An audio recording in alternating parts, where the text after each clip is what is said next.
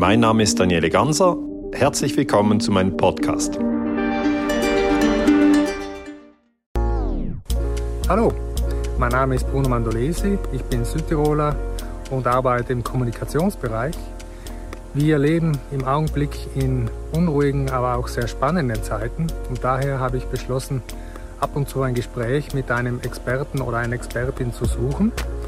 Mein erster Gesprächspartner ist der Friedensforscher und Historiker Dr. Daniele Ganzer und ich freue mich Ihnen jetzt dieses Interview zeigen zu dürfen. Also, Sendung Nummer 1, Facts, Facts, Facts mit Dr. Daniele Ganzer. Hallo Daniele. Grüß dich, Bruno. Es freut mich, dass wir es jetzt endlich geschafft haben. Also du bist ja in der Schweiz, nehme ich an. Ja, ich bin jetzt hier in der Schweiz, in der Nähe von Basel. Ah, super. Ich bin hier in Bruneck in Südtirol. Wir hatten ja ursprünglich geplant, dass wir hier eine Veranstaltung machen, die jetzt stattgefunden hätte. Aber leider mussten wir es abblasen, weil die ganzen Corona-Bestimmungen uns irgendwo einen Strich durch die Rechnung gemacht haben. Ja, leider.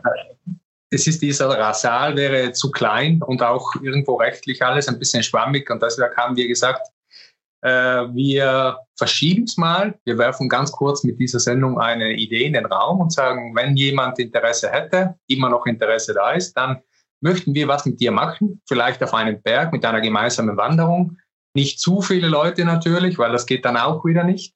Aber ich glaube, äh, vielleicht springt ein Skigebiet oder eine Tourismusregion auf und sagt, ja, es ist genau das, was wir machen möchten im Herbst mit den Herrn Ganzer und schauen wir mal, ob jemand reagiert. Aber die Idee ist im Raum, schauen wir mal, wie es ankommt.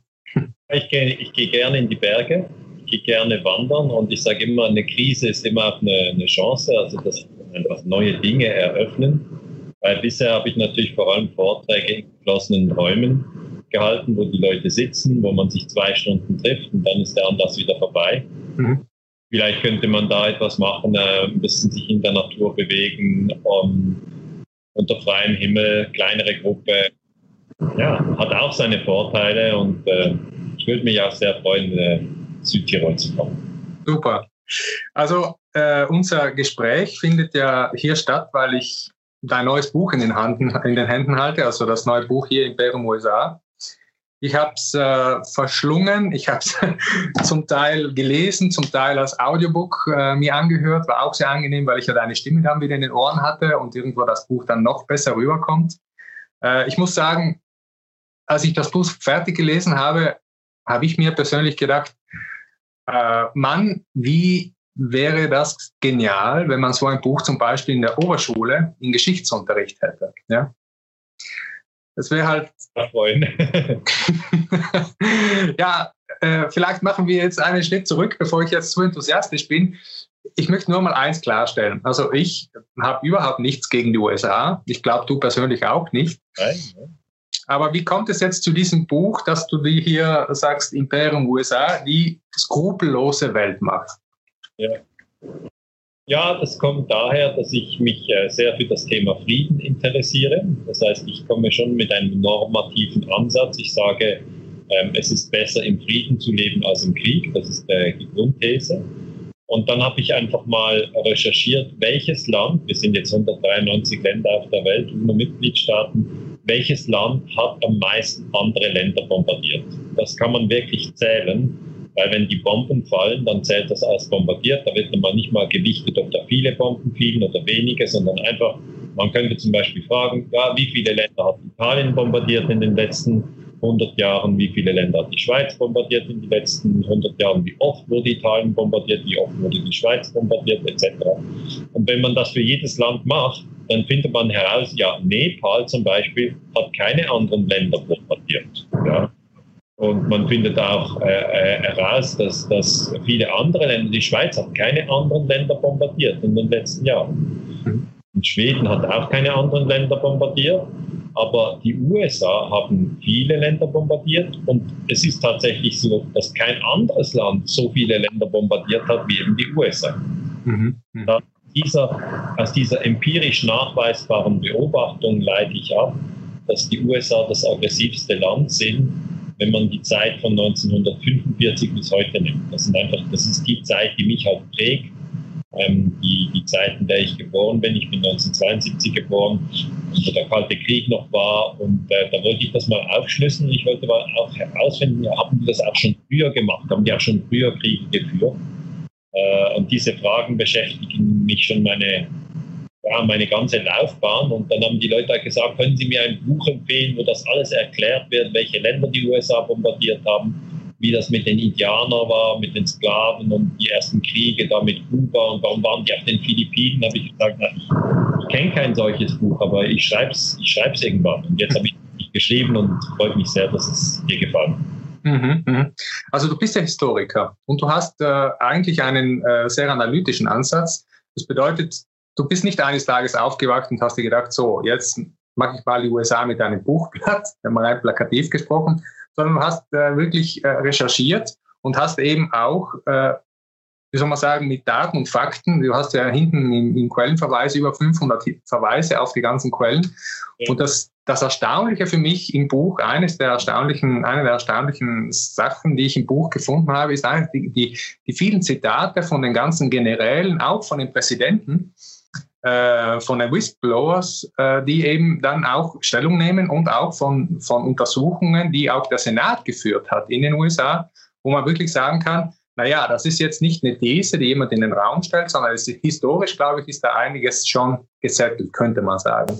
Ja, schon. Das ist so. Also diese zum Beispiel die Tatsache, dass es Anschläge gab, Mordanschläge auf äh, Staatschefs in anderen Ländern, das wurde vom amerikanischen Senat untersucht, dem Senator Frank Church. Und es ist eben interessant zu sehen, dass es dann eben in den 70er Jahren einen Bericht gab, ähm, der heißt ähm, Alleged Assassination Plots uh, Involving Foreign Leaders, also äh, äh, angenommene Anschläge auf ausländische Staatsführer.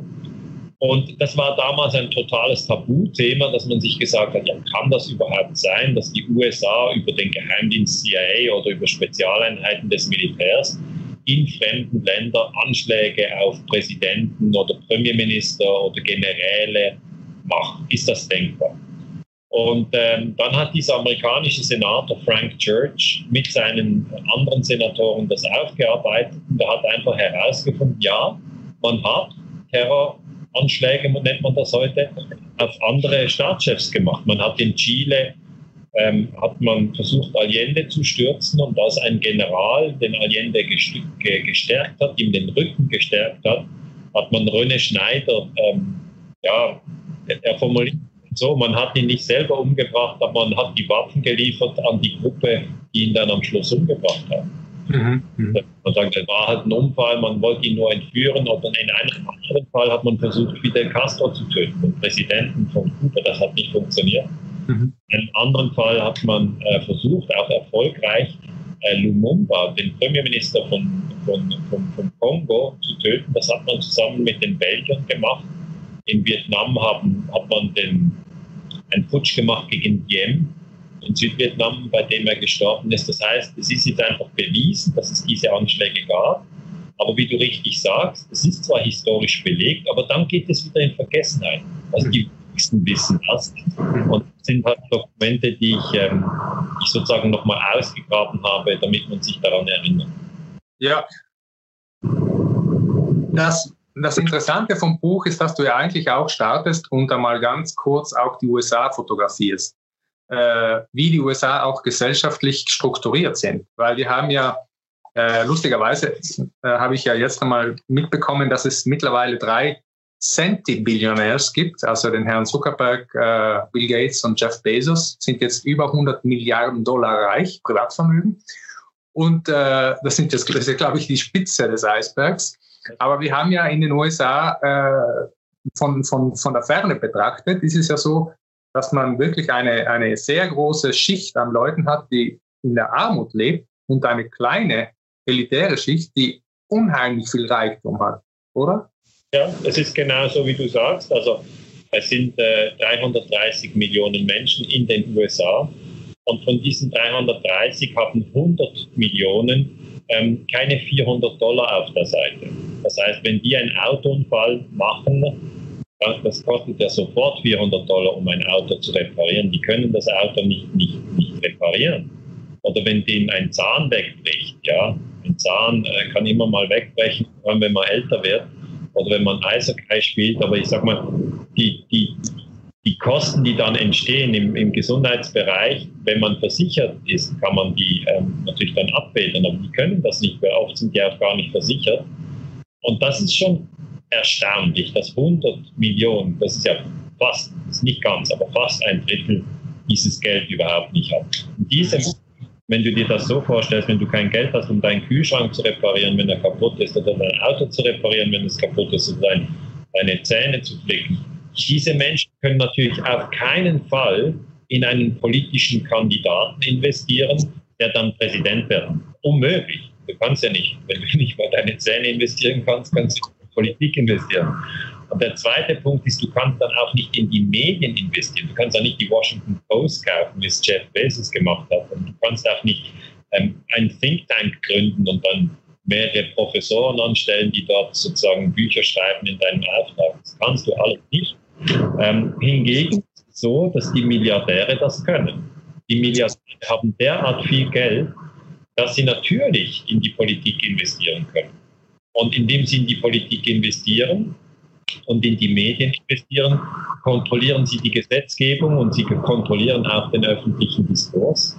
Und ich sage dann immer, also ich sage das im Buch ganz klar, dass diese Oberschicht vermutlich nur 300.000 Menschen ist. Das sind die Millionäre, Milliardäre, plus ihre zugewandten Kreise und die entscheiden wirklich, was läuft.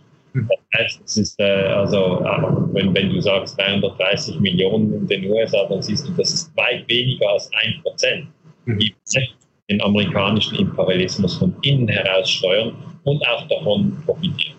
Mhm, mhm. Ja, das, das bringt uns ja natürlich, wenn jetzt so wenige Leute so viel Macht haben, weil Geld ist ja auch Macht, dann äh, bringt das ja unweigerlich auch das Thema Medien und wer kontrolliert die Medien ähm, an die Oberfläche. Und da hast du ein sehr interessantes äh, Zitat oder eine interessante Rede von äh, 1888 von einem Journalisten, glaube ich, in New York, der dann vor seinen Kollegen gesagt hat, wir sind intellektuelle Prostituierte. Was, was hat er da gemeint? Es ist eine Aussage, die er macht in der Gewerkschaft der Journalisten. Also er spricht nicht zu seinen ähm, ja nicht zu den Besitzern der Zeitung, sondern er spricht vor anderen Journalisten. Und er sagt, ja, was soll das ganze Gerede hier über Freiheit der Medien? Und ja, wir berichten sozusagen kritisch und wir beleuchten die Wahrheit. Und er sagt, und das Interessante ist eben, dass das vor, vor 140 Jahren sagt, ähm, er sagt, wir getrauen uns doch überhaupt nicht etwas zu schreiben, was dem Eigentümer der Zeitung nicht passt, weil wenn wir das tun, dann sind wir morgen auf der Straße und haben kein Geld mehr. Und dann müssen wir uns eine neue Stelle suchen. Journalisten gibt es wie Sand am Meer. Also irgendjemand wird unseren Platz sofort einnehmen. Das heißt, wir sind in dem Sinne Prostituierte, nicht, dass wir unseren Körper verkaufen, sondern dass wir unsere Gedanken verkaufen. Wir schreiben Geschichten nur, weil wir denken, dass diese Geschichten gefallen. Ähm, und wir vermeiden gewisse Themen ab, also absichtlich, nicht weil wir denken, diese, diese Themen sind nicht wichtig, äh, sondern weil sie uns einfach unseren Job kosten könnten. Und das finde ich ähm, eine absolut richtige Beobachtung, die heute auch noch gilt. Ähm, ich habe das selber erlebt, dass ich die Terroranschläge vom 11. September untersucht habe und gesagt habe, da ist ja noch ein drittes Gebäude eingestürzt, das WTC 7. Und ich habe darüber geschrieben in den Zeitungen ähm, und dann haben andere Journalisten mich attackiert und gesagt, über das darf man nicht schreiben. Also der, der Meinungskorridor äh, ist eben ziemlich eng abgesteckt. Und der Noam Chomsky hat das mal so gesagt, dass ein amerikanischer, sehr guter ähm, Analytiker der amerikanischen Geschichte und auch der Außenpolitik hat gesagt, der Trick der Elite ist, dass man einen riesen, ja, einen riesen äh, Gezänk macht über nebensächliche Fragen. Ja, da sollen sich die Leute streiten und, und, und sollen sich dann fragen, ob jetzt Trump oder Biden am 3. November Präsident wird. Da soll man sich lange darüber streiten. Das heißt, der Meinungskorridor ist abgesteckt, über was man streiten darf. Aber die Frage, warum denn 300.000 Menschen überhaupt ähm, äh, die USA regieren. Über das darf man sich nicht streiten, weil über das, das sollte nicht so intensiv diskutiert werden. Also warum es neben den Republikanern und den Demokraten keine dritte Partei gibt, warum es nur diese zwei Parteien gibt, die beide korrupt sind, über das darf man auch nicht streiten. Und so ein Gespräch soll immer wieder nur über Trump, Biden, Trump, Biden und dann der beleidigt der eine den anderen, der andere den einen. Dann sind die Leute eigentlich in einem sehr eng äh, abgesteckten Meinungsspektrum gefangen. Mhm. Gar nicht, dass gewisse Fragen überhaupt nicht zugelassen werden, weil sie sagen, ja, das ist ja eine lebhafte Debatte. Mhm. Mhm. Also, genau. die, Medien, die Medien und die Propaganda sind ja, äh, glaube ich, jetzt in, den, in diesen Zeiten, wo auch sehr viel über Internet, über soziale Medien, vielleicht auch ein bisschen alles auf den Kopf gestellt wird. Schauen wir mal. Schauen wir mal. Äh, sind in dieser Hinsicht ja auch ein sehr, ein sehr interessanter Aspekt in Italien. Also in Italien haben wir ähm, zum Beispiel den Herrn äh, John Elkan, das ist, äh, glaube ich, der Neffe von äh, Herrn Agnelli, der ehemalige Chef von Fiat. Und der ist, äh, der hat diese Gruppe GEDI, also oder JD auf Italienisch, keine Ahnung, wie man die nennt. Und die haben ja praktisch die wichtigsten Zeitungen äh, unter, unter sich. Also die Repubblica, die Gruppe Espresso, die haben den Radiosender Radio DJ oder Radio Capital. Und äh, der ist natürlich auch CEO von Fiat Chrysler, CEO von Ferrari und äh, CEO von, glaube ich, Juventus auch noch. Also diese, äh, es ist einfach unheimlich viel Macht in einer Hand, ohne jetzt den Menschen hier was Böses oder irgendwas zu unterstellen. Aber natürlich, wenn, wenn, wenn so viel Macht äh, in der Hand von einem Einzelnen ist, ja, und der dann auch noch äh, die Gruppe Exor, das wusste ich auch nicht, bis ich mich ein bisschen recherchiert habe, äh, leitet. Das ist praktisch die äh, umsatzstärkste Holding äh, mit Sitz in, in, Holland, aber wird von ihnen geführt. Äh, die umsatzstärkste Holding in Italien äh, läuft auch unter, sein, unter seiner Führung und ist, die, äh, vier, ist das 24. wertvollste Unternehmen auf der Welt. Ja? Dann muss man sich, glaube ich, als kritischer Bürger, ohne jemandem etwas zu unterstellen, auch fragen, wenn ich jetzt eine Information bekomme ja, über die Presse, äh, über zum Beispiel über die Republika. Wie frei ist dieser Journalist, wenn der irgendwas Kritisches sagen möchte zu irgendeinem dieser Konzerne? Ja? Nicht frei. Er ist einfach nicht frei. Also da macht man sich etwas vor, wenn man denkt, der Journalist kann gegen die Eigentümer anschreiben. Kann er vielleicht einmal, vielleicht zweimal, dann ist Ende. Ja. Einfach klar sein. Also das Meinungsspektrum ist vorgegeben. Ähm, zum Beispiel wird in Italien ganz selten darüber debattiert, ob die Amerikaner ihre Militärbasen schließen sollten. Ja, da könnte man jeden Tag könnte man da eine Geschichte bringen und sagen, dieser Soldat ähm, ist in dieser Militärbasis, er ist schon sehr lange in Italien, er hat eine Beziehung mit dieser Frau, könnte man Bilder machen und sagen, ja, wie geht's Ihnen, wie halten Sie was halten Sie von den Kriegen, welche die USA führen. Dann können wir eine Karte machen, wo die Militärbasis ist, welche Länder bombardiert wurden dort. Dann am anderen Tag könnte man eine Geschichte machen, wie viel Geld für das investiert wird. Dann könnte man eine Abstimmung von den Leuten vor Ort machen. Können wir sagen, die einen sagen, ja, das ist toll, dass die Amerikaner hier sind. Die haben hier eine Militärbasis. Da kaufen sie bei uns ein. Da verdienen wir etwas. Da haben wir sehr Freude. Wir möchten, dass die bleiben. Und dann können wir die andere Seite bringen und sagen, ja, ähm, nein, wir sind dagegen, weil wir, wir wollen ein freies Land sein. Wir wollen doch nicht besetzt sein durch irgendwelche Amerikaner.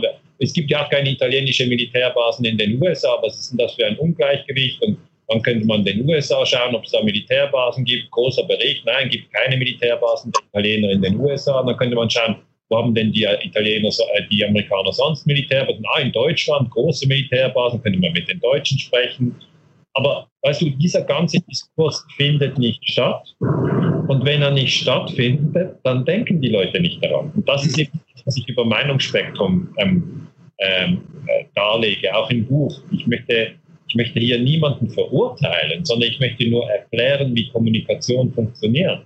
Die Leute denken an das, über das in der Zeitung oder am Fernsehen geschrieben wird. Ja?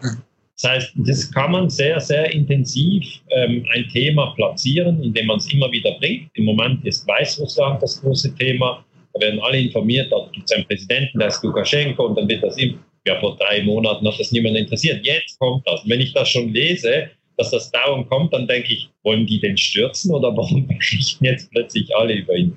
Aber gut, das ist ein anderes Thema. Ich sage nur, man kann eigentlich über die Analyse der Medien sehr genau herausfinden, über was man sprechen darf und über was man nicht sprechen darf. Mhm. Das mhm. Interessanteste wäre eben Themen anzugehen, über die man nicht sprechen darf, egal was das für Themen sind.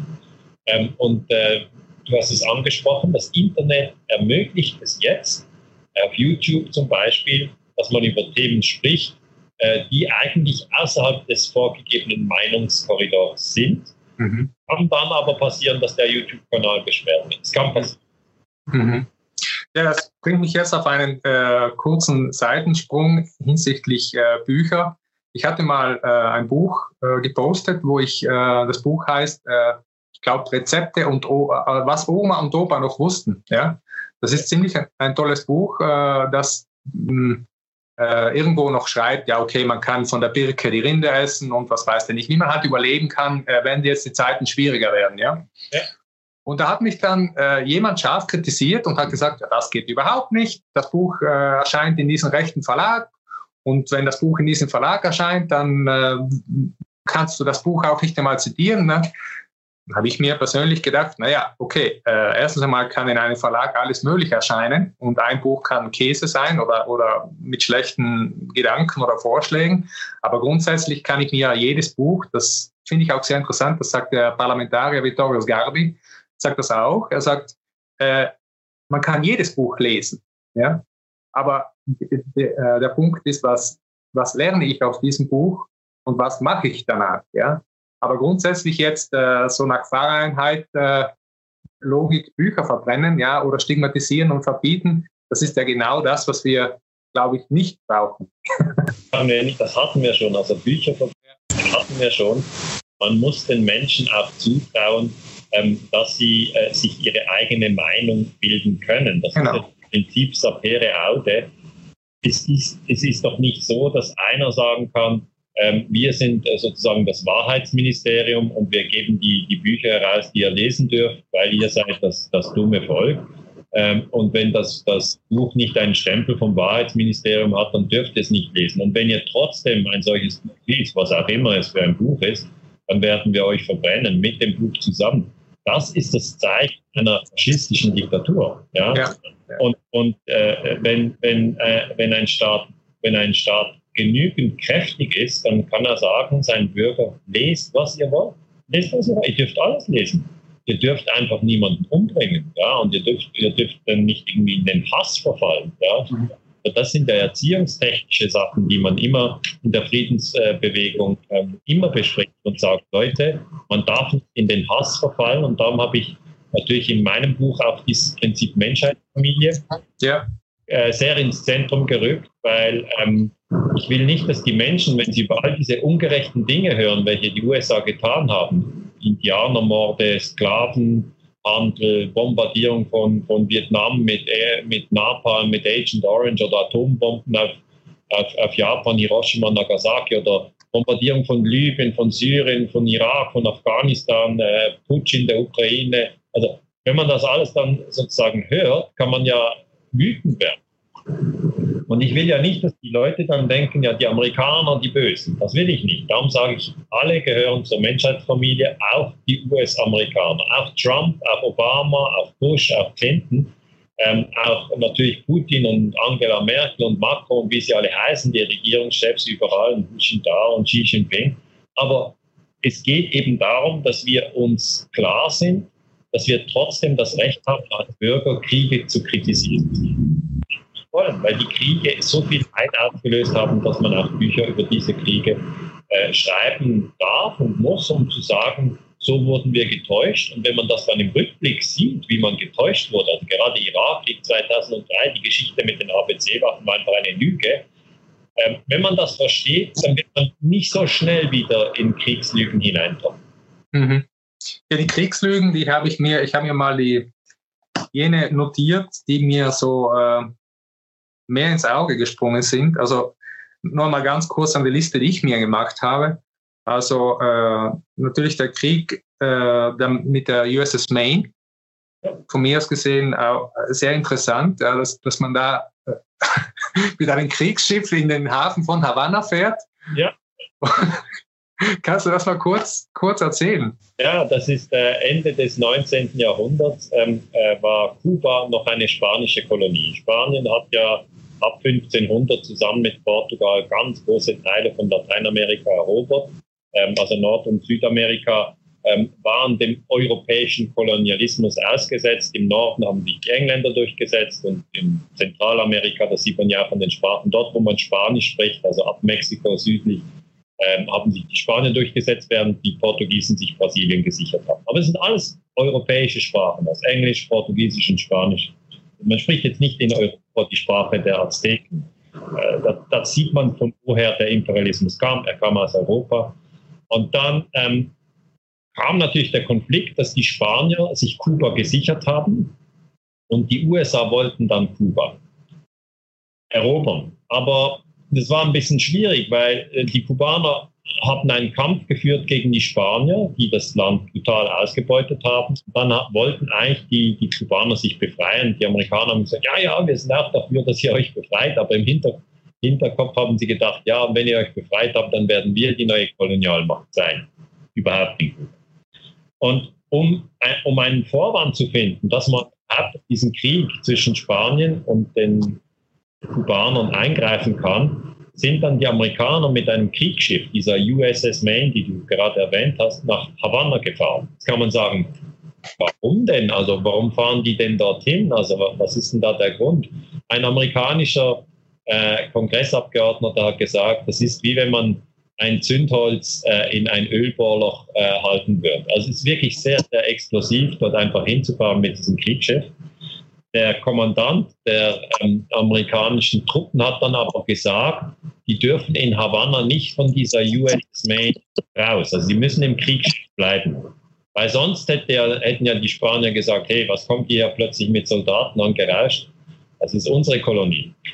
Also sind die nicht rausgegangen, die Amerikaner, aber sie waren halt in diesem Schiff. Die USS Maine lag dann in Havanna vor Anker und dann 1898 in einer, in einer heißen tropischen Nacht ist das ganze Schiff explodiert. Das ist voll in die Luft geflogen. Und die amerikanischen Zeitungen, und jetzt kommen wir wieder zu den Medien, haben dann sofort geschrieben, Remember the Maine to hell with Spain. Also das heißt zu Deutsch, erinnert euch an die Maine, das ist dieses Kriegsschiff, das im Hafen von Havanna explodiert wurde. To hell with Spain heißt einfach, Spanien soll zur Hölle fahren. Und was man damals gesagt hat, das haben einfach nur die Zeitungen geschrieben. Sie haben einfach gesagt, hier habt ihr ein Bild ähm, von diesem Kriegsschiff. Da gab es noch kein YouTube, also es gab keinen Film, es gab auch keine Fotos, es wurde gezeichnet. Und hier dieses Kriegsschiff, das ist im Hafen von Havanna und die Leute haben dann in New York die Zeitung gekauft und haben das gesehen. Und dann haben die Zeitungsjournalisten gesagt, die Spanier haben dieses Schiff in die Luft gesprengt. Und das war überhaupt nicht die Wahrheit. Ja? Die Spanier haben auch sofort gesagt, nein, also meine Güte, wir haben das nicht in die Luft gesprengt, weil aus Sicht von Spanien macht es keinen Sinn, wenn, wenn man schon gegen Aufständische kämpft, noch die Amerikaner dann irgendwie reinzuziehen. Das macht strategisch null Sinn und das, waren die Spanier auch nicht. Und dann haben die Spanier gesagt, wir wollen eine Untersuchungskommission. Und das haben die Amerikaner dann abgelehnt. Ähm, und äh, letzten Endes hat das den Kriegseintritt der USA ausgelöst und die haben die Spanier in Kuba geschlagen und haben dann selber in Guantanamo einen Militärstützpunkt errichtet und haben eigentlich dann gesagt, so, Kuba kontrollieren wir jetzt. Ähm, und äh, sie haben ein bisschen dezenter gemacht, nicht wie die Spanier gesagt, hier unsere Kolonie, sondern sie haben einfach die führenden Leute in Kuba sozusagen äh, auf ihre Seite gezogen und äh, den Diktator von Kuba, der war eigentlich ein amerikanischer ja, Abgeordneter, kann man sagen, schon fast. Der hat für die USA gearbeitet. Hat, wurde später gestürzt von Fidel Castro 59. Würde jetzt zu weit führen, aber der Hauptpunkt, den ich machen möchte, ist, schon damals wurde gelogen. Mhm. Und es aber es gab dann, du schreibst es ja auch in deinem Buch, es gab dann irgendwann mal doch eine, eine, eine Kommission, die dann herausgefunden hat, dass das Schiff nicht von außen explodiert ist, sondern die Explosion von innen. Ja. Das ist okay. entscheidend. Also man muss halt auch verstehen, ähm, dass diese, dass diese, diese Schiffe damals ähm, hatten natürlich Munition geladen, die hatten auch ähm, Kohle geladen für den Antrieb. Da war, wurde noch nicht mit Atom-U-Boot oder sowas gab es damals noch nicht. aber die hat natürlich Brennstoff geladen, Kohle. Und dann hat man herausgefunden, dass die Explosion im Schiff stattfand. Aber das kam erst äh, viele, viele Jahrzehnte später. Und das hätte man sofort dort eigentlich im Jahre 1898 herausfinden können, weil wenn die Explosion im Schiff drin ist, dann ähm, wölbt sich das Metall nach außen. Ja? Der Sprengstoff gibt die Schussrichtung an. Und wenn das Schiff dann so aufgefächert ist, ist die äh, Explosionsursache im Schiff. Und wenn das so eingeschlagen ist, dann ist ein Torpedo rein. Ja, man kann das schon klären. Und auch eine Landmine, äh, eine Wassermine etc. Man könnte das gerne, aber darum wollten ja die Amerikaner, dass es auf keinen Fall geklärt wird. Mhm. Erst wie später, als der Krieg vorbei war und die Amerikaner gegen die Spanier gewonnen hatten, ähm, äh, hat man das dann irgendwann mal untersucht, weil dann hat man sozusagen den, den Sieg schon realisiert. Das ist mhm. das wie beim Vietnamkrieg. Ja, das bringt mich auch dann zu einem, äh, zu einem Punkt, wo wir eine Brücke schlagen könnten zu den italienischen Militärstützpunkten, die wir haben, der USA. Wir haben ja hier, äh, ich glaube, in den 90er Jahren diese Tragödie gehabt, wo ein ähm, amerikanisches äh, Kriegsflugzeug eine Seilbahn gekappt hat und in Cavalese, da gab es dann 20 Tote. Ja. Genau geflogen und hier war die Seiten hier. Genau, also die, ich kann mich daran sehr gut erinnern, weil ähm, das war auch die Zeit, wo ich am Hausberg hier am Kronplatz äh, immer wieder äh, bewundernd sah, wie diese amerikanischen Jets über, über, über den Berg ganz knapp drüber geflogen sind. Und das hat mich natürlich immer unheimlich imponiert, ja, wie die da daherkommen. Zuerst hörst du nichts und auf einmal fliegen die da drüber in einer Geschwindigkeit. Als Jugendlicher ist das natürlich cool. Und äh, damals war ja auch noch diese ganze Top Gun-Zeit, ja, also der coole Amerikaner, der fesche coole Amerikaner, der dann irgendwo gegen den bösen Russen kämpft. Das hat sich. Ja, das haben wir beide geschaut. Top Gun ja. war noch 86 mit Tom Cruise. Das hast du genau. oder? Hast du ja? ja. Genau. 14. Da war ich 14 und ich ging aus diesem Film raus und habe gedacht, super cool. Also wenn mir da jemand angeboten hätte, willst du Militärpilot werden, wir bezahlen das, du musst einfach andere Länder bombardieren, hätte ich gesagt, ja klar, mache ich, das ist eine super Idee, Top ich will das, das sind die kühlsten, coolsten. Also das war so eine Indoktrinierung und ich habe damals nicht begriffen, was es wirklich war, sondern ich wurde emotional völlig er ergriffen. Also ich kann mir gut vorstellen, dass du danach ja, begeistert warst für, für Militärflugzeuge, weil man hat ja nicht gezeigt, wie die Kinder aussehen, auf die eine Bombe fällt. Das haben wir ja, klar. Ja, klar. Und das, das war dann irgendwo auch so eine Hollywood-Produktion. Und die nächste Hollywood-Produktion, äh, auf die ich jetzt komme, ist natürlich Pearl Harbor. Das war auch so ein Film, wo man dann mh, hm, bombastisch beeindruckt wird von diesen ganzen Szenen. Aber wenn man das Kino verlässt, dann hat man ganz klar eine Botschaft im Kopf. Die hinterlistigen Japaner haben auf einmal ohne Grund die äh, armen Amerikaner auf der Trauminsel Hawaii angegriffen. Und das war so die Botschaft, die ganz klar eingebrennt wurde. Genau. Und als ich jetzt dein Buch gelesen habe, da sind mir doch ein bisschen äh, ja, die Augen geöffnet worden. Ja, die Tatsachen ist eben so, die viele Menschen gehen ins Kino und nur wenige lesen Bücher. Also wenn man ins Kino geht, ich gehe auch immer wieder ins Kino, aber bei Top Gun oder auch bei Pearl Harbor, das sind eben so Beispiele, wie man ganz stark manipuliert werden kann. Und am Schluss hat man eine Meinung, aber man hat keine Ahnung, man hat kein Wissen. Ja, mhm. Man hat einfach, äh, Kriegsflugzeuge sind toll.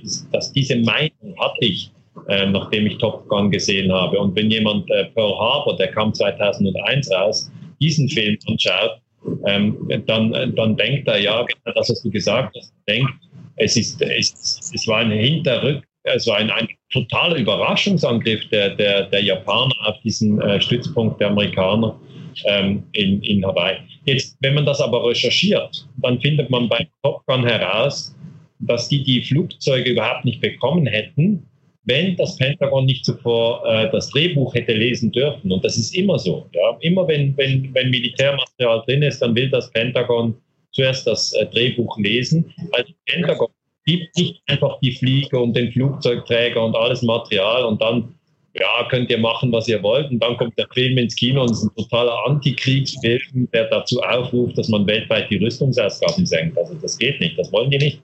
Dann gibt es keinen Flieger. Und bei Pearl Harbor haben die auch das Drehbuch zuerst gelesen und haben gesehen, ah, okay, wir werden als Opfer dargestellt, die Japaner werden als Täter dargestellt. Passt so. Könnt ihr drehen? Die Leute, Millionen von Leuten schauen sich das an und glauben. Jetzt, wir Historiker haben aber herausgefunden, dass der amerikanische Präsident Roosevelt und der engste Stab seiner Mitarbeiter durchaus wussten, ähm, dass Japan Pearl Harbor bombardieren wird, weil man hat die ganzen Funksprüche abgehört und man hat sie entschlüsselt. Mhm. Und das ist eine ganz andere Geschichte, weil dann hat eigentlich der Präsident das eigene Volk belogen, indem er gesagt hat, ja, ich wurde total überrascht. Nein, er war überhaupt nicht überrascht. Er wusste, dass der Angriff kommt. Ich lege das im Detail im Buch dar. Der Angriff war 1941 und Roosevelt wollte einfach das amerikanische Volk in den Zweiten Weltkrieg führen. Und er hat gesagt, man kann das amerikanische Volk nicht in den europäischen Krieg führen, der ja 39 schon begonnen hatte, der Zweite Weltkrieg, außer ähm, die Amerikaner werden selber angegriffen. Und dann hat er eben äh, mit seinem Geheimdienst, das ist der Marine-Geheimdienst, das ist das Office of Naval Intelligence, ONI, ähm, hat er einen Plan ausgearbeitet. Und das ONI hat gesagt, ja nun gut, zuerst müssen wir die amerikanische Flotte, die Pazifikflotte von der Küste, die waren ja an der Küste stationiert, müssen wir die rausverlegen. Raus auf, auf, auf die Inseln, auf, auf Hawaii zum Beispiel. Und äh, weil dann sind, dann liegt sozusagen der Knochen liegt dann näher vor, vor der Hundehütte.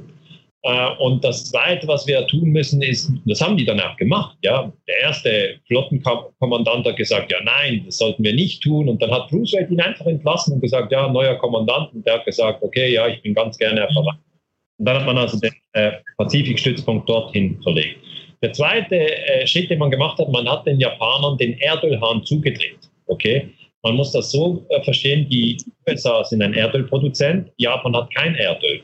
Und Japan war äh, ganz klar unter den aggressiven Mächten im Zweiten Weltkrieg, also hat die ganze Mandschurei überfallen etc., viele Verbrechen begangen, aber die brauchten dann natürlich Erdöl für jedes Flugzeug, für jedes Schiff, für jeden Panzer. Ohne Erdöl ist das alles Müll. Und woher kam das Erdöl? Es kam aus den USA. Also hatten ja die Amerikaner schon den, den, den strategischen Hebel, wo sie entscheiden konnten, dass sie Japan in große Schwierigkeiten bringen könnten. Und die japanischen Tanker sind dann wirklich über den Pazifik gefahren, hin und her mit dem amerikanischen Erdöl. Und dann kam die große Demütigung. Roosevelt hat gesagt, wir liefern Japan kein Erdöl mehr. Da waren die USA noch gar nicht im Krieg. Und diese Erdöltanker sind dann leer zurückgefahren nach Japan. Und dann haben die Japaner gesehen, okay, äh, jetzt haben wir noch ein bisschen Erdöl. Mit diesem Erdöl müssen wir die Amerikaner schlagen oder sonst sind wir geliefert. Und dann der nächste Schritt war der, dass die Amerikaner Kriegsschiffe äh, in, in, in die Gewässer von Japan gesendet haben, um die Japaner zu provozieren. Hat auch nicht funktioniert. Die Japaner haben einfach einen diplomatischen Protest eingelegt. Okay. Äh, und dann ähm, hat man eigentlich wirklich darauf gewartet, also Mann, nicht das amerikanische Volk. Das Volk hatte überhaupt keine Ahnung. Nicht einmal die Soldaten auf Hawaii hatten eine Ahnung, auch Admiral Kimmel, das war der amerikanische befehlshabende Offizier in, in, in Pearl Harbor, hatte keine Ahnung. Äh, aber der amerikanische Präsident Roosevelt, der hatte eine Ahnung und der Verteidigungsminister und der Marineminister, also die führenden Köpfe in Washington, hatten eine Ahnung, weil die hatten den japanischen Code abgefangen, also die ganzen äh, Kommunikationskanäle der Japaner wurden geknackt. Ja, und so wussten sie, dass der Angriff kommt. Aber Roosevelt hat seine Soldaten in Hawaii nicht gewarnt. Ja? Äh, und das hat später im amerikanischen Militär natürlich auch zu großen Streits geführt, weil Admiral Kimmel hat gesagt, wenn ich schon nur eine Stunde vor diesem Angriff der Japaner gewarnt worden wäre, hätte ich natürlich meine Schiffe auslaufen lassen. Die, die waren alle ange, an, angemacht am, am, Ufer und waren so einfach zu versenken durch die japanischen. Die Japaner haben mit äh, mit Flugzeugen angegriffen und mit U-Booten. Ja, das war ein Überraschungsangriff für die Leute auf Hawaii, aber nicht für die Leute in Washington. Mhm. So ist es eben, wenn man genauer hinschaut, dann am Schluss merkt man, es ist nicht so, wie es im Film ist. Der Film Propaganda. Mhm. Ja, wenn du, wenn du jetzt äh, also diese Tatsachen präsentierst, dann äh, würde man als Reflex natürlich behaupten, ja, wie ist das überhaupt möglich, dass die USA die eigenen äh, Soldaten opfern? Das könnte ja kein General. Aber ich glaube, es gibt ja einen, ein, auch ein interessantes Dokument äh, bezüglich der Kuba-Krise, wo, wo man auch strategisch angedacht hat, bewusst jetzt ein amerikanisches Schiff zu versenken, oder? Ja, klar. Also das, das höre ich ja immer wieder, dass Leute mir sagen, ja, das ist undenkbar. Mhm. Eigentlich, wenn man sagt, es ist undenkbar, wäre es ehrlicher zu sagen, ich kann mir das nicht vorstellen. Okay? Mhm. Das ist etwas anderes. Wenn sich jemand etwas nicht vorstellen kann, dann ist das völlig in Ordnung. Die Leute konnten sich auch nicht vorstellen, dass in Auschwitz Juden vergast werden, weil sie sich einfach nicht vorstellen können. Aber in der Geschichte sind Dinge passiert. Man hat in, in, auch im Vietnamkrieg hat man Napalm abgeworfen, das brennt auf der Haut und die Haut löst sich weg und das hat man auf Kinder geworfen. Ich kenne auch Freunde von mir, die sagen, ich kann mir nicht vorstellen, dass man das tut. Und ich muss dann immer wieder sagen, ja, tut mir leid, ich bin Historiker, ich habe das recherchiert, das hat man gemacht. Und du sagst ganz richtig, die, die List, ja, die List ist immer ein Teil der Kriegsführung. Das war immer so. Und die Amerikaner haben 1962 einen Plan entworfen, das ist die sogenannte Operation Northwoods, bei der sie gesagt haben, wir wollen einen Krieg inszenieren mit Kuba. Ähm, vielleicht kurz der Kontext. Kuba, wie gesagt, haben wir vorher angesprochen, haben die USA und Spanien erobert, nachdem sie den Zwischenfall mit der USS Maine organisiert hatten 1898. Dann ist das 60 Jahre gut gegangen und Kuba war sozusagen eine Kolonie der USA. Und dann kam Fidel Castro und Che Guevara und die haben Batista, den Diktator von Kuba, gestürzt und haben gesagt, so, wir sind jetzt ein freies Land und die Amerikaner, die sollen nach Hause. Und dann hat die CIA 1961 versucht, Fidel Castro zu stürzen. Das ist die Schweinebucht-Invasion, habe ich im Buch auch dargelegt. Das ist gescheitert. Und dann, übrigens auch bei der Schweinebucht-Invasion eine List, man hat die Flugzeuge, die die CIA geschickt hat, hat mit den amerikanischen Kürzeln angemalt. Also mit den kubanischen Kürzeln, also die, die Flugwaffen, äh, man hat, hat die so angemalt, wie wenn das die Flugwaffe der Kubaner wäre. Also es sind einfach diese Tricks, List wird immer wieder angewendet im Krieg. Und das, was du angesprochen hast, ist die Operation Northwoods, weil ähm, das CIA, hat, die CIA sozusagen nicht äh, in der Lage war, Fidel Castro zu stürzen, hat das Pentagon gesagt, so jetzt, Jungs, jetzt nehmen wir das mal in die Hand, wir, wir können das besser als die CIA-Idioten. Und dann hat das Pentagon gesagt, das sind die Chairman of the Joint Chiefs of Staff, das sind also die höchsten Offiziere im Pentagon, haben gesagt, wir könnten ein Schiff in die Luft sprengen, in Guantanamo, weil das ist ja ein amerikanischer Stützpunkt auf Kuba. Und dann könnten wir das einfach sagen, das, waren die, das war Fidel Castro. Und das heißt, Terroranschlag machen und den dem politischen Gegner in die Schuhe schieben. Das nennt sich False Flag Operation. Mhm. Und dann haben sie auch gesagt, wir könnten Terroranschläge in Washington durchführen und in Miami und die den Kubanern in die Schuhe schieben. Und, und das finde ich interessant, sie haben auch gesagt, wir könnten ein Flugzeug nehmen und das in die Luft fliegen lassen und sagen, das sind alles College-Studentinnen, die gehen nach Südamerika, um den armen Menschen dort zu helfen. Und dann in der Luft ersetzen wir das Flugzeug dieses Flugzeug stellt den Transponder ab, das andere Flugzeug nimmt den Transponder, das echte Flugzeug landet wieder, da sind aber keine College-Studentinnen drin, sondern das sind alles Agenten vom Militär, die im falschen Namen eingecheckt haben. Und dann haben wir eine Drohne und diese Drohne fliegen wir über Kuba und wenn sie über Kuba ist, sprengen wir es in die Luft. Und bevor wir es in die Luft sprengen, senden wir noch einen Notruf aus. Der wird dann von den internationalen äh, Luftfahrtbehörden aufgenommen. Und dann sagen wir Fidel Castro was. Gut, dieser Plan haben wir schwarz auf weiß. Das ist bewiesen, Operation Northwoods. Aber, muss man auch sagen, der wurde nicht durchgeführt. Weil Präsident Kennedy hat dann gesagt, ich will nicht, dass das gemacht wird. Also er als Präsident hat gesagt, er, er hat immer wieder gesagt, die spinnen, die Generäle. Äh, und da hat er ja recht gehabt. Generäle, die haben Dinge im Kopf, da, da geht es nur um Sieg. Und dass man dabei Leute umbringt, das ist für sie natürlich Teil des Spiels. Um Sieg zu erreichen, wollen sie auch täuschen. Mhm. Und Kennedy hat das gestoppt und wurde dann umgebracht. Also. Ja, ja, da war ja, mh, hm, soweit ich das in einem Buch verstanden habe, war ja ein Generaldirektor der CIA lange Jahre äh, der Fadenzieher, glaube ich, oder? Bei allen krummen Geschichten. Meiner Meinung nach schon, aber da ja. muss, ich, muss ich immer sagen, dass Kennedy erschossen wurde, darüber sind sich alle Historiker einig. Dass der Kennedy tot ist, da sind sich auch alle einig aber Kennedy erschossen wurde. Also ob das einer alleine war, dieser Lee Harvey Oswald, ähm, das zweifeln viele an. Andere glauben das. Ich zweifle das an. Ich glaube nicht, dass Lee Harvey Oswald der Mörder von Kennedy ist. Ähm, Lee Harvey Oswald wurde ja dann sofort Jack Ruby erschossen. Der hatte also nie einen fairen Prozess. Es konnte nie bewiesen werden. Er war einfach schon tot. Also unten, unten der Kennedy, dann der, der Lee Harvey Oswald und dann der Jack Ruby, der den Lee Harvey Oswald erschossen hat, ist dann aufgestorben, sehr schnell im Gefängnis. Aber wenn man es genauer anschaut, äh, äh, habe ich den Eindruck, dass Alan Dulles, das ist der Chef der CIA, der eben diese Schweinebucht-Invasion von Kuba gemacht hat, 61, und die dann gescheitert ist, der wurde dann von, von Kennedy entlassen.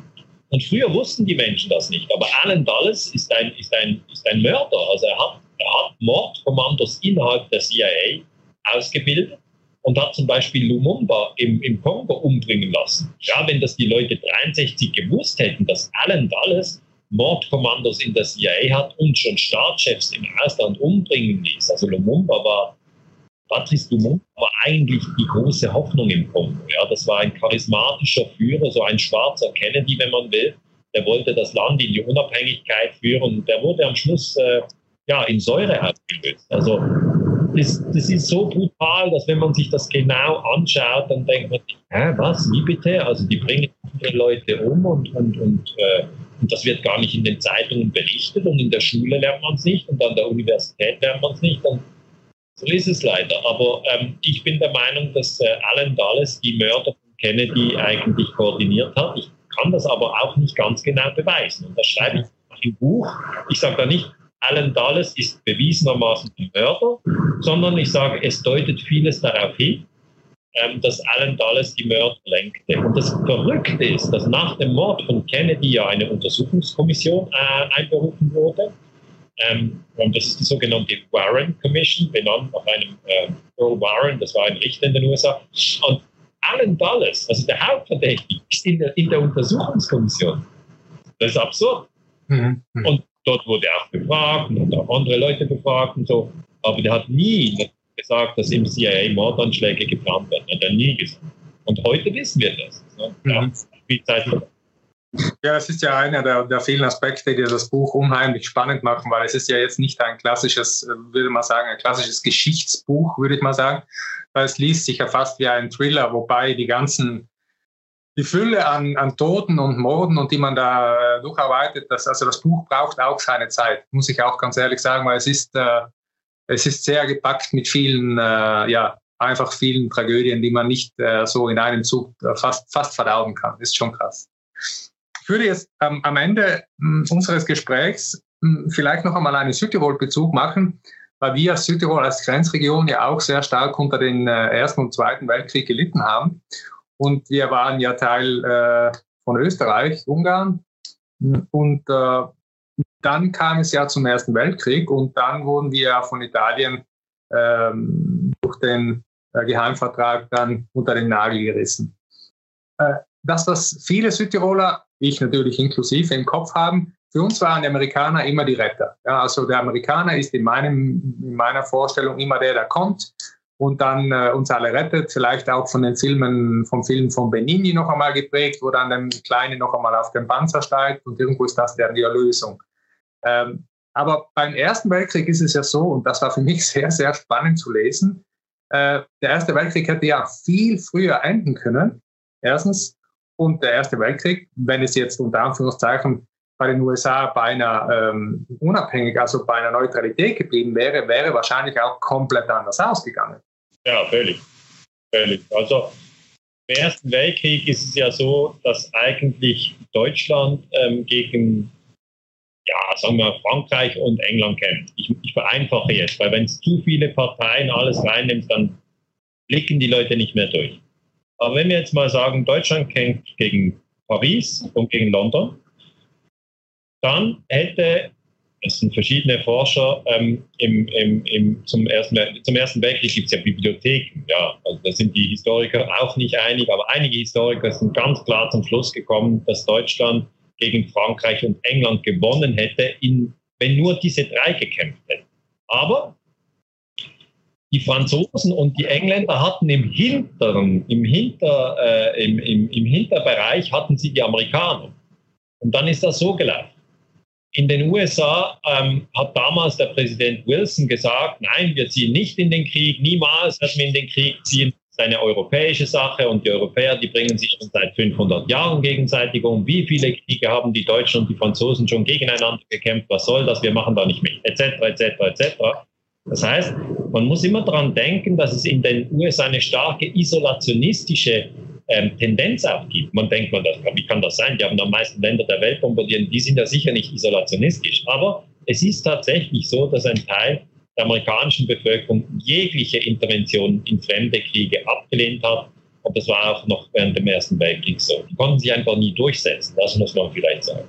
Jetzt, dann hat Wilson aber erlaubt, zuerst hat er auch den amerikanischen Banken gesagt, ja, also es dürfte da keine Kredite geben an die Europäer, die sich gerade gegenseitig umbringen. Und dann aber 1915, also da lief der Erste Weltkrieg schon, hat er erlaubt, dass die Bank JP Morgan und andere Banken Kredite vergeben dürfen. Und da wurde Krieg zum Geschäft, weil die Engländer und die Franzosen waren mit dem Rücken zur Wand. Erster Punkt. Zweiter Punkt. Sie waren mehr oder weniger pleite und sie hatten kein Kriegsmaterial mehr. Und dann endet ein Krieg. Dann ist er vorbei. Wenn einer der Parteien ausblutet, finanziell oder materialtechnisch oder wirklich mit den Männern auf dem Feld.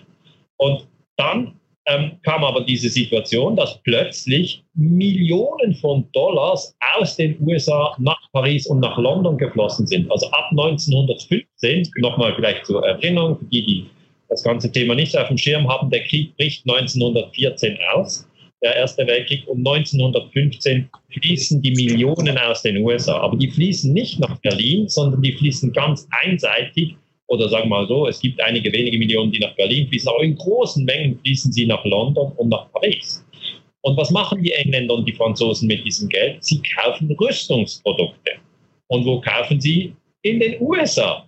Weil die USA haben plötzlich gemerkt, diese Rüstungsprodukte, die können wir ja jetzt viel besser verkaufen. Also da waren, da waren Firmen, die haben zuerst haben die, die haben Schienen hergestellt für, den, für, die, für die Eisenbahn. Eisenbahn war ja ein großes Ding zu dieser Zeit, aber irgendwie die Rendite war nicht mehr so die große, weil viele Strecken waren schon gelegt. Und plötzlich konnte man Eisen herstellen für Panzer. Oder ähm, man, konnte, man konnte Sprengstoff herstellen, man konnte und die Renditen für die amerikanischen Firmen sind durch die Decke gegangen. Smedley Butler, das ist ein amerikanischer General, der in vielen Kriegen geführt, gekämpft hat, hat das mal nachgerechnet und hat gesagt, einfach der Erste Weltkrieg war ein Bombengeschäft, weil er wurde ja nicht in den USA geführt. Das heißt, die konnten dort wirklich einfach die Wirtschaft rauffahren, die Kriegswirtschaft, äh, und die Franzosen und die Engländer haben eingekauft. Jetzt, der wichtige Punkt ist, die Deutschen mussten aber unbedingt verlieren, weil sonst wären ja diese ganzen Kredite nicht zurückbezahlt worden.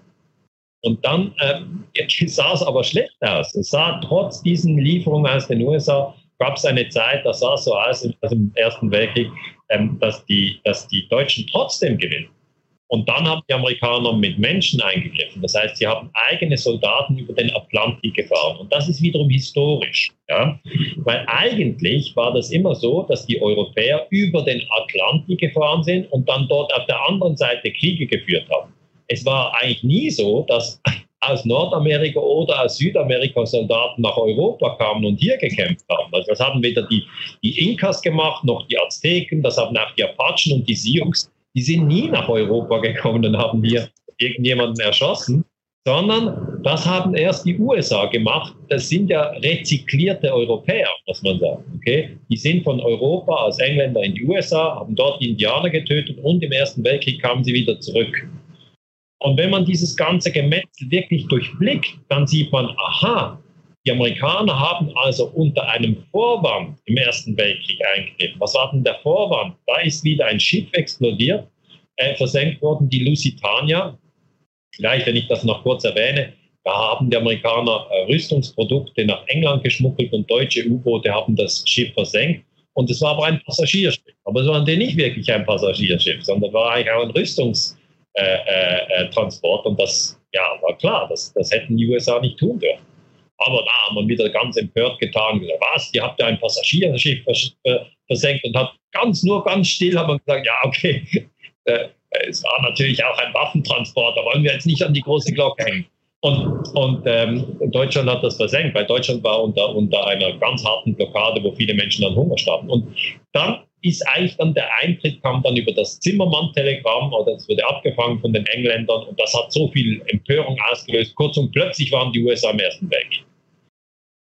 Und am Schluss des Ersten Weltkriegs, und das ist jetzt wieder entscheidend, ähm, hat Deutschland hat die Alleinschuld erhalten für den ganzen Ersten Weltkrieg. Das hat aber gar nicht gestimmt. Deutschland war mitschuldig, ganz klar, aber sie hatten niemals die Alleinschuld. Aber das war eben notwendig, weil dann war sichergestellt, dass die ganzen Kredite, die ja Paris und London nicht zahlen konnten, äh, von Deutschland bezahlt wurden. Und dann floss das Geld von Berlin nach Paris, nach London und dann nach New York. Mhm. Mhm. Und ein ganz anderer Blick auf den Ersten Weltkrieg als, als das, was man, ja, das, was man im Kino sieht, ist eher so, böse Deutsche haben alle überfallen und es ist einfach immer sehr oberflächlich, hat nichts ja.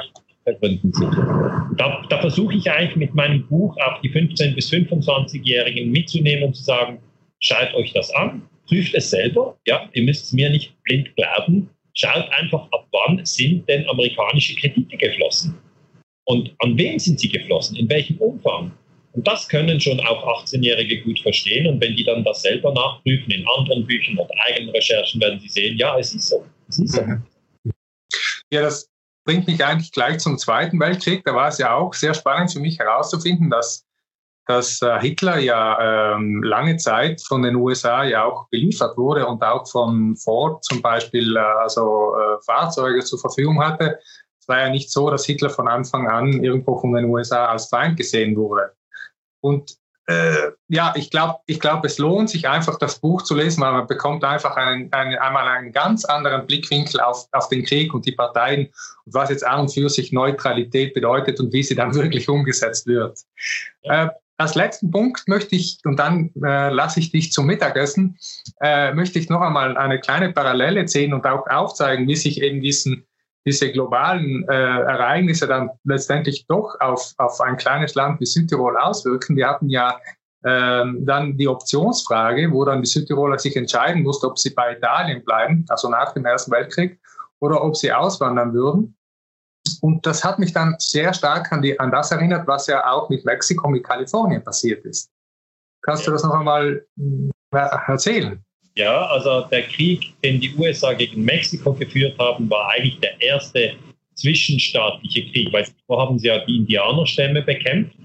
Ähm, und die, die Mexikaner, die hatten ein viel größeres Gebiet. Also wenn man das heutige Gebiet von Mexiko anschaut, denkt man, ah, das war wohl immer so. Und, und Trump sagt ja, wir müssen mal eine Mauer bauen, weil da kommen immer so viele Mexikaner Richtung Norden. Das geht ja gar nicht. Die gehören doch nicht hierher, das ist auch unser Land und so weiter. Aber wenn man historisch gebildet ist, dann weiß man, es ist überhaupt nicht im Sinn von unser Land, sondern da waren eigentlich Indianer. Als die umgebracht wurden, stieß man auf die Mexikaner. Die hatten eigentlich Kalifornien zum Beispiel oder auch Texas. Das waren alles Gebiete, die zu Mexiko gehört haben. Und dann haben die Amerikaner eigentlich zuerst Texas erobert. Das ähm, hat man ziemlich geschickt gemacht. Man hat Siedler dorthin geschickt und dann Unruhen geschürt. Und dann der zweite Schritt war, dass man, da gab es einen Grenzfluss, ja. Und äh, an diesem Grenzfluss war sozusagen äh, angenommen die Grenze zwischen den USA und Mexiko. Und dann haben die amerikanischen Truppen absichtlich, sind sie über den Grenzfluss, den USS, sind sie darüber gegangen und waren dann auf mexikanischem Terrain. Und dann haben die Mexikaner äh, die Amerikaner beschossen, da gab es also Tote. Einige sagen auch, die Amerikaner haben zuerst geschossen, also da wird jetzt immer noch gestritten, wie das dann war. Und dann hat der damalige amerikanische Präsident gesagt, amerikanisches Blut wurde auf amerikanischem Boden vergossen. Ab in den Krieg nach Mexiko. Und das war wieder eine totale Lüge. Es war eine totale Lüge, sondern die, die USA hatten Mexiko provoziert. Die Mexikaner hatten reagiert und äh, ja, dann kam es zum Krieg. Und die Mexikaner waren absolut unterlegen in diesem Krieg. Die Amerikaner haben sie eigentlich äh, zusammengeschossen. Und am Schluss haben sie ihnen eigentlich die Wahl gelassen, entweder auszuwandern oder die amerikanische Staatsbürgerschaft anzunehmen. Das, das erinnert schon an Südtirol. Ich war jetzt noch nie in Südtirol. Ich würde sehr gern mal kommen, Bruno.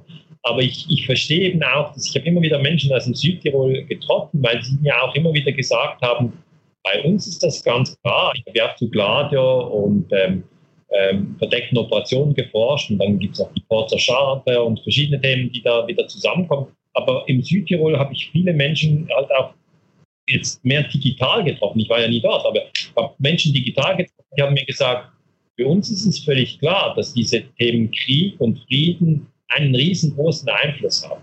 Mhm.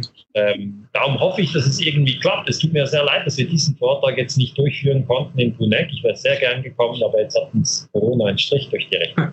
ja.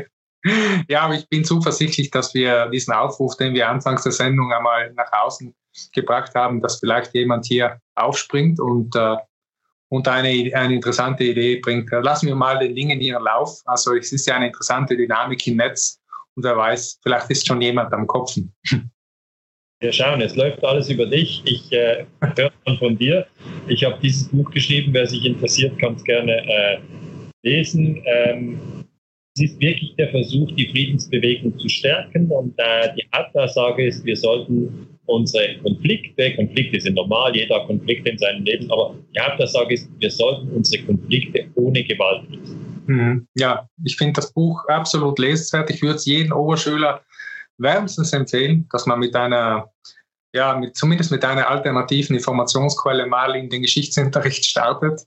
Und äh, als letzte Frage noch einmal ganz kurz, weil wir in der Corona-Zeit sind, würde ich mich interessieren, Daniele, wie, wie erlebst du gerade äh, privat diese ganze, diesen ganzen Corona-Hype oder Stress oder wie man ihn nennen will, weil du bist ja ich weiß ja, du lebst auch oder nützt die Zeit auch, um in die Natur zu gehen. Ich weiß, Achtsamkeit ist auch ein großes Thema für dich. Aber wie erlebst du die aktuelle Situation im August 2020 und was ist denn für dich jetzt von, von hier aus gesehen auch der nächste, wie, wie wird es weitergehen? Wie erlebst du das Thema Corona? Also für mich ist es wirklich eine globale Übung in Achtsamkeit. Also dass man wirklich ähm, wenn man diese ganzen Medienberichte liest, dass man versucht, sie zu gewichten, was ist wahr, was ist falsch, wie gefährlich ist dieser Virus, da gibt es ja ganz verschiedene Meinungen, die gehen weiter auseinander. Ähm, dann auch in sich hineinzuhören und sich zu fragen, vor, vor was habe ich Angst, ist es gefährlich für meine Kinder? Ich bin zum Schluss gekommen, das ist nicht gefährlich für meine Kinder. Meine Kinder sind 11 und 14. Wenn es für meine Kinder nicht gefährlich ist, dann ist es schon mal für mich nicht so gefährlich.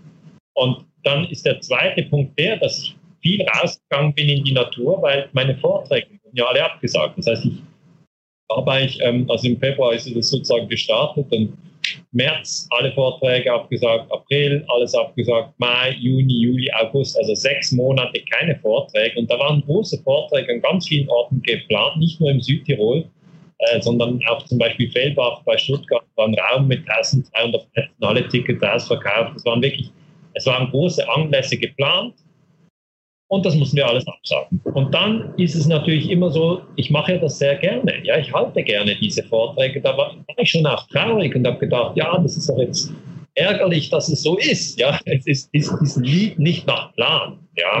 Mhm. Und dann habe ich mich selber beobachtet und gesagt, okay, ja, es läuft jetzt nicht so, wie du willst. Wie gehst du damit um? Und dann habe ich gemerkt, na gut, ich war schon lange nicht mehr täglich im Wald mit den Kindern und meiner Frau weil ich sonst eben gar nicht die Zeit habe, weil ich entweder am Buch recherchieren, am Vortrag vorbereiten oder ich bin im Zug und fahre irgendwie nach München oder ich bin im, im Zug fahre nach Zürich. Also ich bin immer unterwegs und sehr umtriebig, ja, und plötzlich die große Ruhe. Und dann sind wir wirklich, haben, wir uns zusammengesetzt, die ganze Familie. Ähm, ich habe das erklärt, dass nichts mehr läuft sozusagen.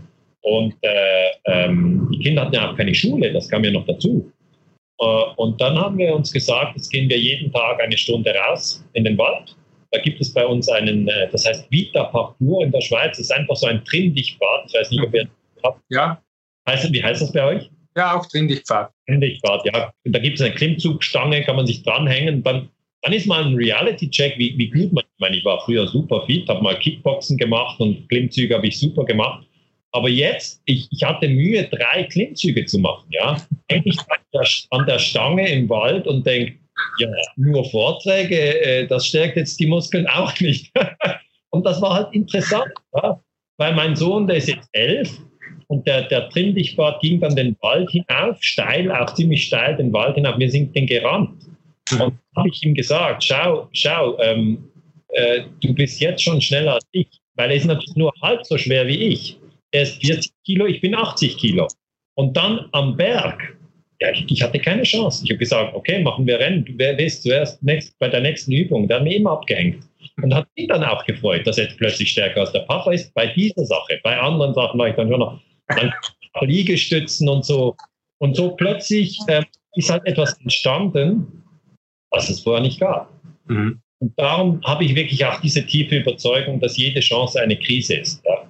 Ich freue mich jetzt, dass es wieder Vorträge geben wird, dass es wieder möglich ist, Vorträge zu halten. Mhm. Aber ich habe in dieser Zeit auch andere Dinge gemacht, die ich, die ich noch nie gemacht habe. Ich bin zum Beispiel mit einem Freund äh, nach Südfrankreich gefahren und habe versucht, Kitesurfen zu machen. Das, ich, das ist ziemlich schwierig.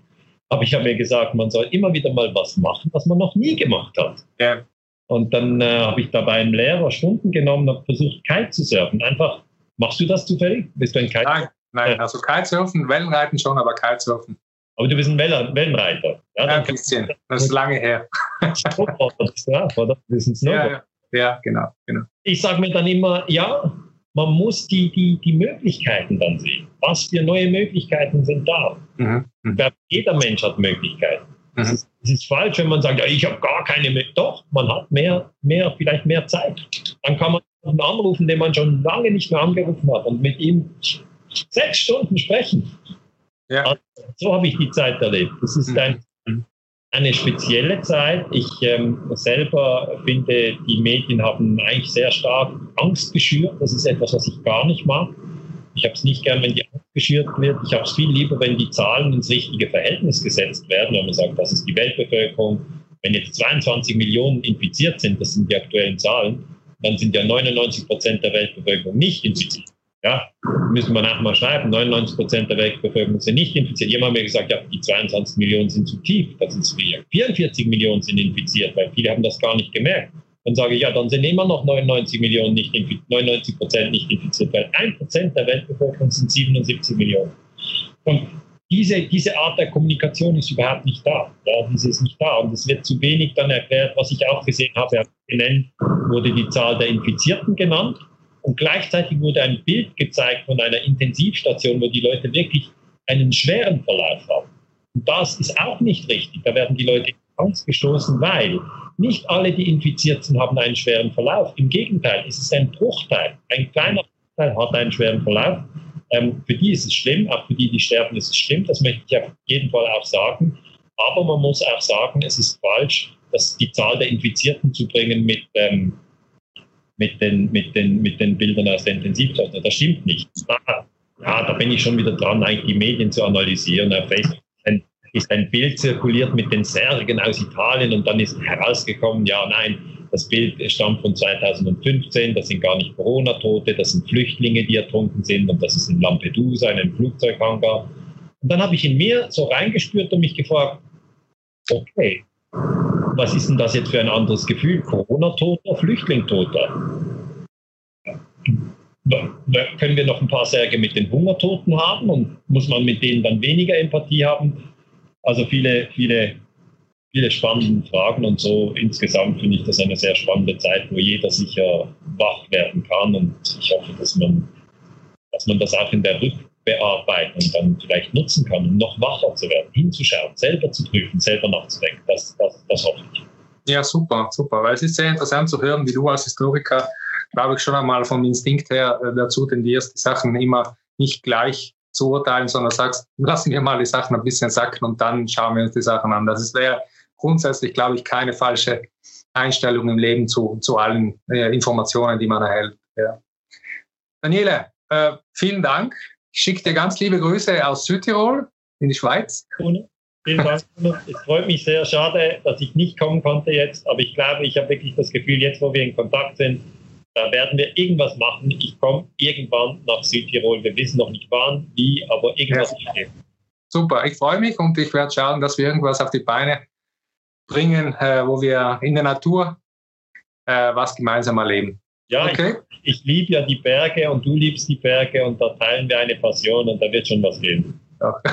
Okay, danke und liebe Grüße in die Schweiz. Danke, ciao, liebe Grüße in Südtirol. Ciao, Bruno. Tschüss.